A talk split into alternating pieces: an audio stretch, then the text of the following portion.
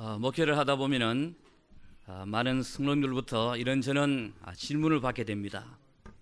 아, 특별히 많이 하는 질문들이 있습니다. 아, 그 중에 하나는 뭐냐면은 왜 하나님께서 선악과를 만드셨나요?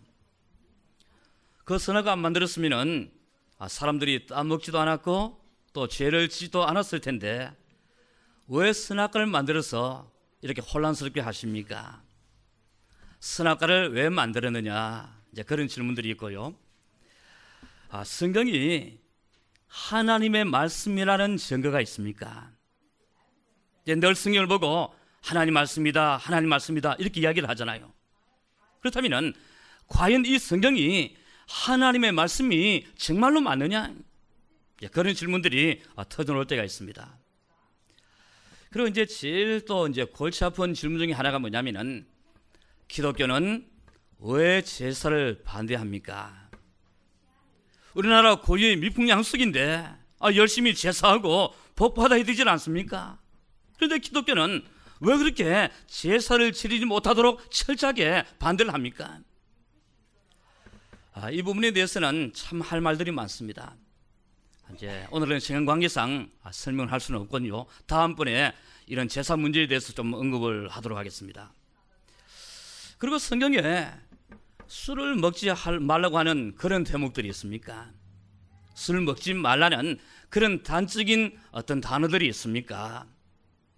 이제 술을 좀 마시는 분들이 상당히 이제 불만을 가지고 하는 그런 질문들이죠. 아니 술 취하지 말라고 했지 먹지 말라고 한 그런 대목이 있냐 이제 그런 식으로 또 질문들을 합니다. 그리고 또 하나 꼭 11조를 해야만 합니까? 11조를 잘하는 분들은 이런 질문을 하지 않습니다.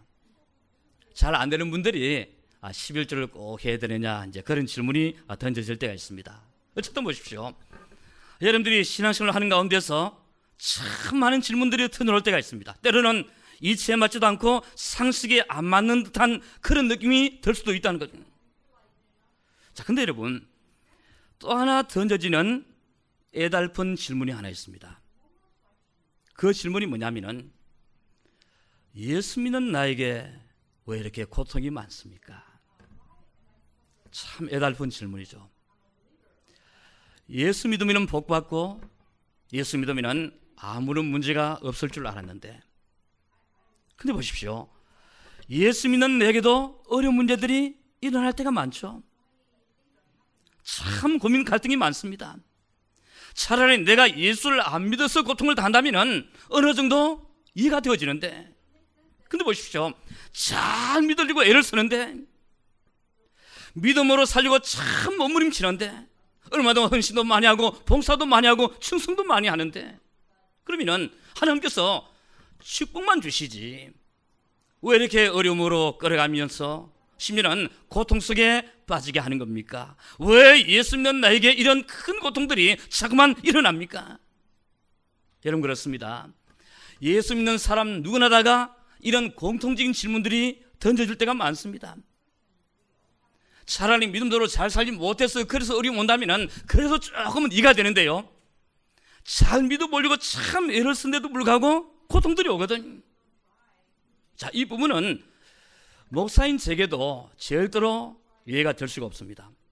나름 목사들이요, 믿음대로 살려고 얼마나 노력을 합니까? 거짓말도 안 하려고 노력을 하고요.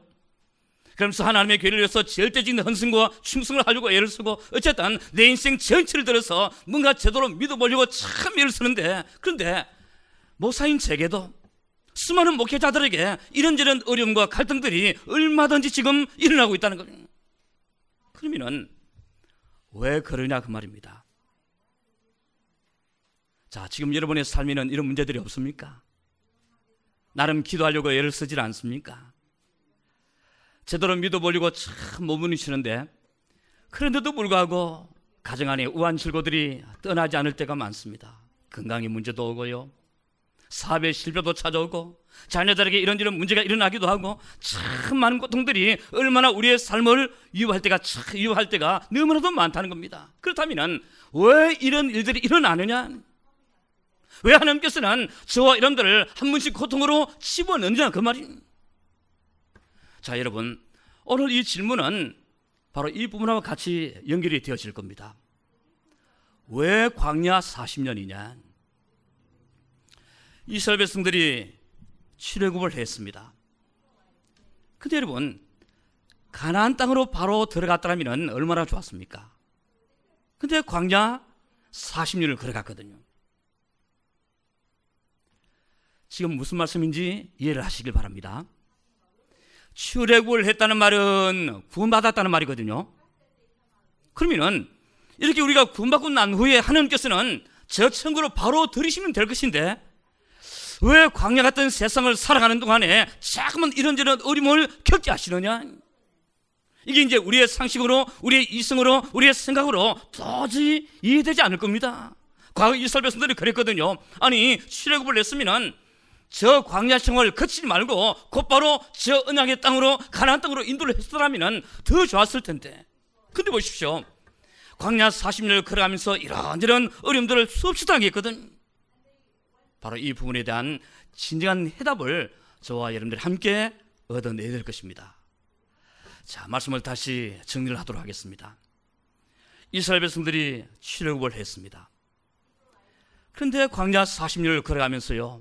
얼마나 얼마나 힘들고 어려운 시간들이 찾아왔습니다. 그 속에서 불평도 많았고 원망도 찾아왔습니다. 그렇다면 왜 하나님께서는 이 이스라엘 백성들에게 광야 40년 생활을 걸어가게 하셨느냐? 오늘날 살아가는 저와 이런들에게 왜 자꾸만 고통과 어려움으로 자꾸만 몰아넣느냐? 그렇다면 과연 여기에 담겨진 하나님의 의도가 뭐냐? 자, 오늘 여기에 대한 중요한 답들을 우리가 몇 가지 한번 얻어야 될 것입니다. 왜 광야 40년이냐? 자, 세 가지로 말씀을 드리는데요. 그 첫 번째는 뭐냐면은 이스라엘 백성들이 애굽 땅에 살면서 잘못된 강인들이 많았습니다. 하나님께서는 이 잘못된 각인을 빼내셔야 되겠죠. 자, 한번 질문을 던져보겠습니다. 이스라엘 백성들이 애굽 땅에서 종살이 했습니다. 몇 년 동안 했죠? 정살이 몇 년 했습니까, 여러분? 다른 분들은 잘 모르시겠습니까? 종살이 노예살이를 몇 년 했습니까? 400년을 했습니다. 4년도 아니고 40년도 아니고 무려 400년. 그러면은 그 정살이 400년 하는 동안 어떤 체질이 붙었을까요? 노예 체질이겠죠. 탁 얻어먹고 빈정대고 불평하고 원망하고 철저하게 너의 체질이요 그들 속에 스며 들어갔다는 겁니다. 이런 보십시오. 우리나라가 옛날에 36년 동안 일제 압박을 받았습니다. 식민지 생활을 했죠. 그 잔재들이 지금도 남아 있습니다. 지금도. 일본 문화를 얼마나 많이 우리가 받아들였습니까? 또 그런 문화 속에 철저하게 유린당해 왔습니다. 그래서 지금도 우리 어른들 입에서는요, 일본 말이 서슴없이 터져올 때가 있습니다. 중국집에 가서 짬뽕 먹을 때, 짜장면 먹을 때 뭐라죠? 닭강 주세요. 단무지 달라고 해야 되잖아요. 우리 어린애들은 잘 모르겠지만은 우리 다 큰 어른들은요, 뭔가 이 닭강 달라는 말, 그리고 나무척하는 뭐죠? 와라바시 달라는 말. 와라바시 하는 말 아시죠? 저는 어렸을 때는 들었는데요. 미국 가서는 그 말을 처음 들었어요. 우리 집사님 한 분이 뭐라 하냐면 목사님 선매끼리가 뭔 줄 아십니까? 묻더라고요. 선매끼리. 뭐죠? 손톱 깎는 거 있지 않습니까? 그게 일본말로 선매끼리거든요. 너무 우스웠어요. 제가 어렸을 때는 그 말을 참 많이 들었거든요. 우리 아버님이 야야 선매끼리 가져오너라. 손톱 깎기 가져오라는 말이. 근데 미국 와서는 그 말을 제가 처음 들었어요. 그만큼 일본의 잔재가 지금 우리 속에 그대로 남아있다는 말입니다. 무려 36년인데. 근데 여러분, 400년입니다. 400년. 그러니까 10배 이상의 시간들을 노예로 살았거든요. 그러면은 그 이스라엘 백성들에게 얼마나 노예 체질이 스며 있었겠느냐. 자, 여러분. 그 노예 체질 가지고 가나안 땅에 들어가면 어떻게 될까요? 일이 안 되는 겁니다, 여러분. 그 축복의 땅, 은양의 땅에 들어갔는데 다 노예 체질에 크게 빠졌다면은 절대로 하나님의 축복을 제대로 누려나갈 수가 없겠죠. 그래서 하나님께서는 너희들의 노예 체질로는 안 된다. 광야를 쭉 가시는 동안 이런 노예 체질을 하나씩 하나씩 너희들이 벗겨내야 된다. 이 체질을 빼내지 않고서는 절대로 은약의 축복을 너희들이 제대로 누려나갈 수가 없다. 그래서 광야 40년입니다, 여러분. 여러분 잘 알아야 됩니다. 하나님, 왜 내게 고통이 많습니까? 나는 참 어렵습니다. 우리가 불평하고 의무할 때가 있죠? 근데 여러분, 잘 생각해보시면 지금 여러분 속에 잘못된 각인, 체질, 습관, 뿌리들 얼마나 많습니다, 여러분. 이거 빼내게 하시려고. 빼내게 하시려고. 여러분들이 고통을 당하면 하나님께 기도하지 않습니까? 하나님 나 어렵습니다. 나 괴롭습니다. 왜 이런 문제를 내게 주셨습니까? 얼마나 하나님께 엎드려 기도하겠죠. 근데 놀라운 사실은요. 그런 기도의 시간들이 여러분의 삶 속에 뿌리져 내려 있는 각인들이나 또 체질 그리고 모든 습관들 이런 잘못된 것들이요. 하나씩 하나씩 거쳐 나가는 하나님의 시한표라는 겁니다. 바로 여기에 우리가 눈을 떠 나가야 될 것입니다. 여러분 보십시오. 성공한 사람들도 잘못된 체질을 가지고 있습니다. 성공한 사람들이요. 자존심 강합니다. 절대로 그 자존심을 버리려고 하지 않습니다.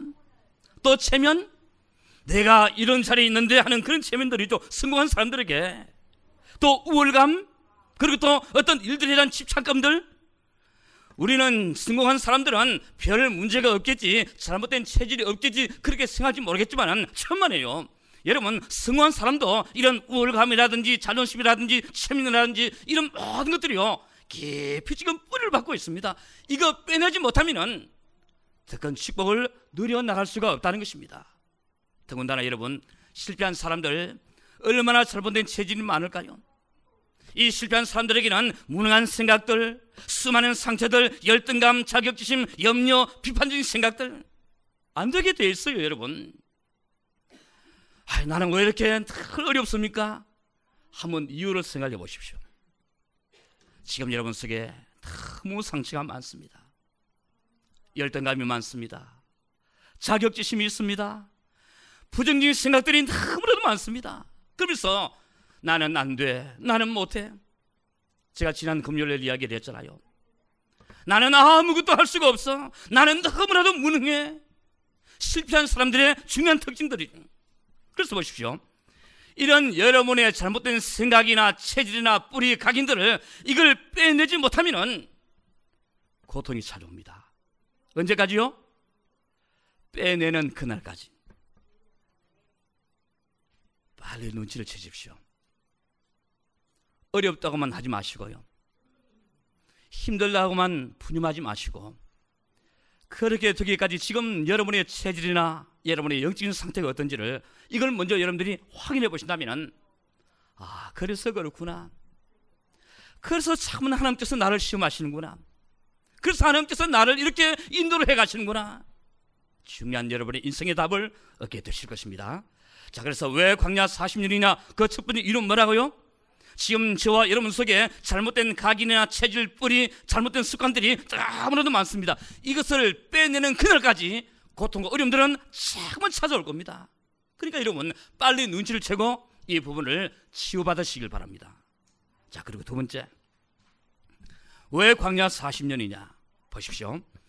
잘못된 체질과 더불어서요 반드시 우리가 청산해야 될 것이 하나 있습니다. 그게 바로 불신앙입니다. 이스라엘 백성들이 홍해 앞에서 얼마나 불신앙을 터뜨렸는지는 여러분들이 잘 아십니다. 바로 앞에서 치려고 했잖아요.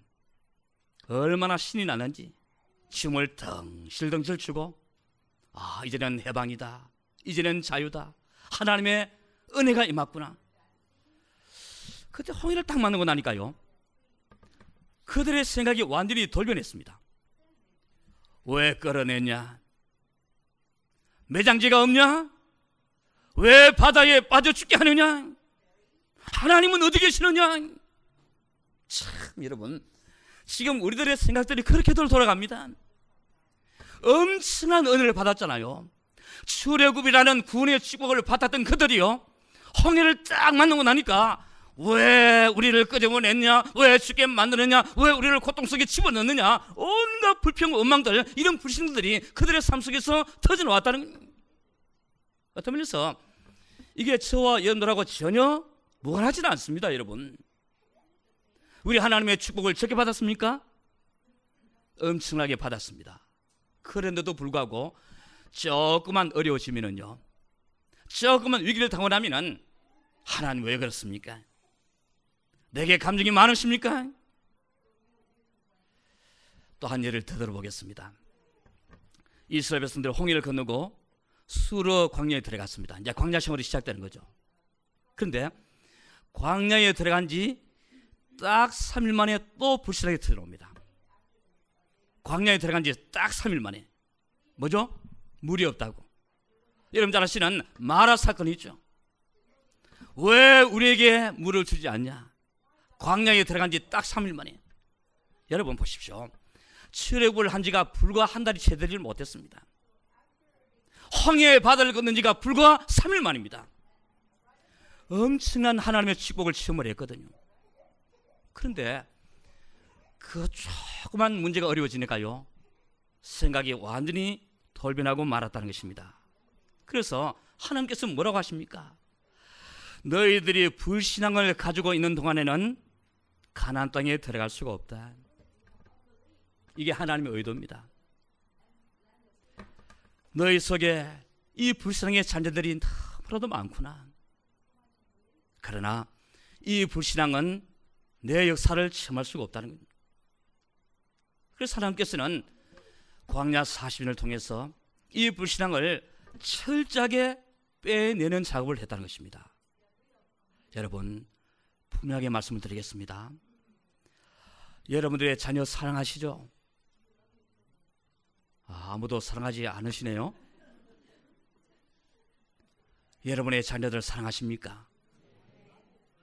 사랑하는 최고의 방법을 하나 알려드릴게요. 절대로 여러분들의 자녀들에게 불신앙을 유산으로 남기지 마시길 바랍니다. 믿음의 유산을 남기시길 바랍니다.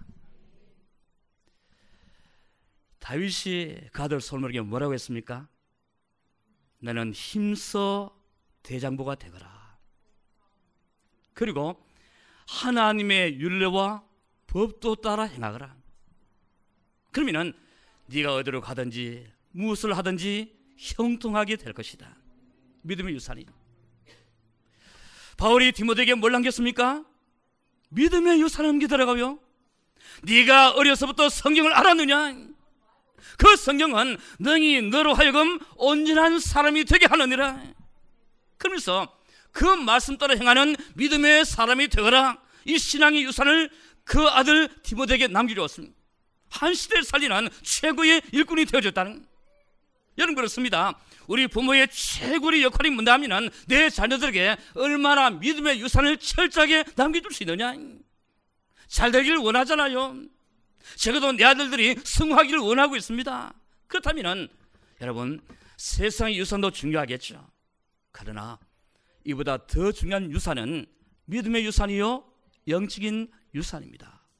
과거 이스라엘 백성들이 이 불신앙 어떤 흐름들 때문에요. 결국에는 하나님의 축복하는 멀어질 수밖에 없었고 신앙의 1세대들이 그 광야 땅에서 완전히 멸절을 당하고 말았습니다. 뭐가 중요한지를 우리가 충분히 알고 깨달아야 된다는 것입니다. 혹시라도 이러면 삶 속에 불신앙의 잔재들이 남아 있다면 이거 철저하게 갱신하고 빼내는 작업을 하십시오. 이게 내가 사는 길입니다. 자 마지막 세 번째 왜 광야 40년이냐 우리 하나님께서 이스라엘 백성들을 광야로 인도하신 중요한 이유가 하나 있습니다. 자, 그 사실 오늘 신명기서 8장 16절에 있습니다. 자, 보십시오. 같이 다시 한번 보도록 하겠습니다. 왜 광야로 인도하셨느냐? 그 실질적인 이유를 오늘 신명기 8장 16절에서 분명하게 밝히고 있습니다. 자, 16절 찾으면은 우리 같이 한음성으로 합독을 합니다. 시작. 내 조상들도 알지 못하던 만나를 광야에서 네게 먹이셨나니 이는 다 너를 낮추시며 너를 시험하사 마침내 네게 복을 주려 하심이었느니라. 아멘. 자, 광야에서 뭘 먹였죠? 만나를 먹이셨는데 그러한 이유에 대해서 뭐라고 이야기를 했습니까? 너를 낮추시며 너를 시험하사. 지금 자칫하면 이스라엘 백성들은 야 우리도 능력이 있구나. 우리가 출애굽을 해서 홍해 바다를 건넜어 야 우리가 대단한 능력이 있네. 최고의 교만 속에 들어갈 수 있습니다. 근데 하나님께서는 광야로 집어넣으면서 아니다 너희들의 힘으로 된 것이 하나도 없다. 어떻게 너희들이 너희들의 힘으로 출입을 할 수가 있었겠느냐? 어떻게 너희들이 홍해 길을 건너갈 수 있었겠느냐? 어떻게 너희들이 이런 엄청난 능력을 체험할 수가 있었느냐? 이 모든 것들이 내 능력으로 되어진 것이다. 그래서 하나님께서 뭐라 했습니까? 내가 너를 낮추게 하려고 한다. 겸손해라. 끝까지 나를 바라보도록 해라. 여러분 질병이 찾아오면 고통스럽죠. 근데 진짜 성도는요. 그 질병 속에서 하나님을 바라보게 되어 있습니다. 사업이 무너지고 물질이 어려움 들어오면 얼마나 힘들고 어렵습니까? 진짜 성도는요. 그 사업이 무너진 그 시간들을 통해서요. 하나님 나는 내 힘으로 안 됩니다. 하나님의 은혜가 필요합니다. 하나님을 바라보도록 되어 있습니다. 여러분의 가정 안에 자금은 고통과 어려움들이 찾아오고 있습니까? 여러분의 자녀들에게 문제가 찾아왔습니까? 하나님 왜 이런 문제를 내게 주셨습니까? 근데 하나님께서는 네가 나를 바라보지 않으면 안 돼. 하나님 의도거든요. 그래서 내가 너를 낮추면서 끝까지 나를 바라보는 것이 그게 네게 줄 수 있는 최고의 은혜라는 것입니다. 자, 그리고 이제 결정적으로 뭐라고 이야기를 했습니까? 이렇게 너를 시험하사 마침내 내게 복을 주려 하심이었느니라. 결국에는 너를 축복하려고 한다는 거죠. 우리는 보통 생각에 어려움들이 찾아오면은 하나님께서 내게 왜 이러실까? 너무 괴로워. 너무 고통스러워. 불평들이 터져올 때가 참 많습니다. 근데 보십시오. 오늘 하나님께서는 왜 이스라엘 백성들을 광야 40년 생활 속에 집어넣느냐? 오늘날 살아가는 모든 성도들에게 자그만 고통과 어려움으로 그렇게 몰아가느냐? 결국에는 내가 너에게 복을 주려고 한다. 중요한 것은요. 여러분들이 끝까지 하나님 바라보시길 바랍니다. 진짜로 하나님의 은혜를 제대로 체험하시길 바랍니다. 아무리 어려운 광야길을 할지라도 진짜로 여러분들이 하나님 제대로 바라보시고요. 그 은혜 속에 들어가면은 더 이상 문제가 문제 될 것이 없습니다. 이 축복 흐름으로 우리 자신들이 함께 인도를 받아야 된다는 것입니다. 한번 여러분 생각해 보십시오. 어느 부부가 자녀들을 망치게 하려고 하는 부모가 어디 있습니까? 너 굶어봐. 너가 한번 힘들어봐. 그런 부모는 없습니다. 우리 하나님께서 너희들 광야 들어가서 한번 굶어봐라. 물도 마시지 못하고 참 끔찍한 고통을 한번 당해봐라. 맹수들에게 물려봐라. 그것이 있을까요? 아니죠. 마침내 내가 너에게 복을 주려 함이라. 지나가면서요. 결론을 보십시오. 많은 시간들이 흐르고 나면은 아, 그래서 하나님께서 나를 이렇게 인도하셨구나. 여기에 중요한 답을 얻게 될 것입니다. 말씀을 맺겠습니다. 지혜로운 사람하고 어리석은 사람의 차이가 있습니다. 지혜로운 사람은요, 어떤 문제 딱 봉착하면은, 아, 이 문제 속에 어떤 하나님의 계획이 있을까? 믿음의 시각으로 도전을 합니다. 그런데 어리석은 사람은 문제를 딱 당하면은요, 단번에 터져오는 게 뭐냐면은, 그게 불평이요, 원망입니다. 여러분, 불평과 원망의 결과는 뭘까요? 더 큰 고통으로 이어질 수밖에 없습니다. 여러분, 인간이기 때문에 불평할 수는 있습니다. 근데 빨리 눈치를 채십시오. 왜 하나님께서 내게 질병을 허락하셨을까? 왜 나가, 나의 가정 속에 어려운 문제가 찾아왔을까? 조금만 여러분들이 믿음의 시각으로 눈을 떠서 본다면요. 이 또한 하나님의 은혜구나. 마침내 내게 복을 주려고 하시는구나. 중요한 답을 반드시 얻게 될 것입니다. 특히 오늘 우리 성탄 예식이거든요. 왜 성탄 예식입니까? 우리 구원의 축복을 너무나도 많이 받았잖아요. 근데 혹시라도 이 구원의 축복을 누리지 못하게 하는 각인이나 체질 뿌리들은 없습니까? 그러면은 여러분들이 떡을 먹고 잔을 마실 때에 하나님 내 속에 이런 각인된 잘못된 것들 이런 모든 쓴뿌리들을 온전히 다 물러가게 하시고 그러면서 하나님의 축복의 흐름 속에 새롭게 내 자신을 세우는 시간이 되게 하옵소서. 그렇다면 오늘 이 승천 예식은 지금까지 여러분들이 경험하지 못했던 최고의 은혜와 축복을 누리게 될 것입니다. 오늘 이 승탄 예식이 하나님의 축복 속에 든든히 서는 그런 귀한 시간들이 되어주시기를 주의 이름으로 축원합니다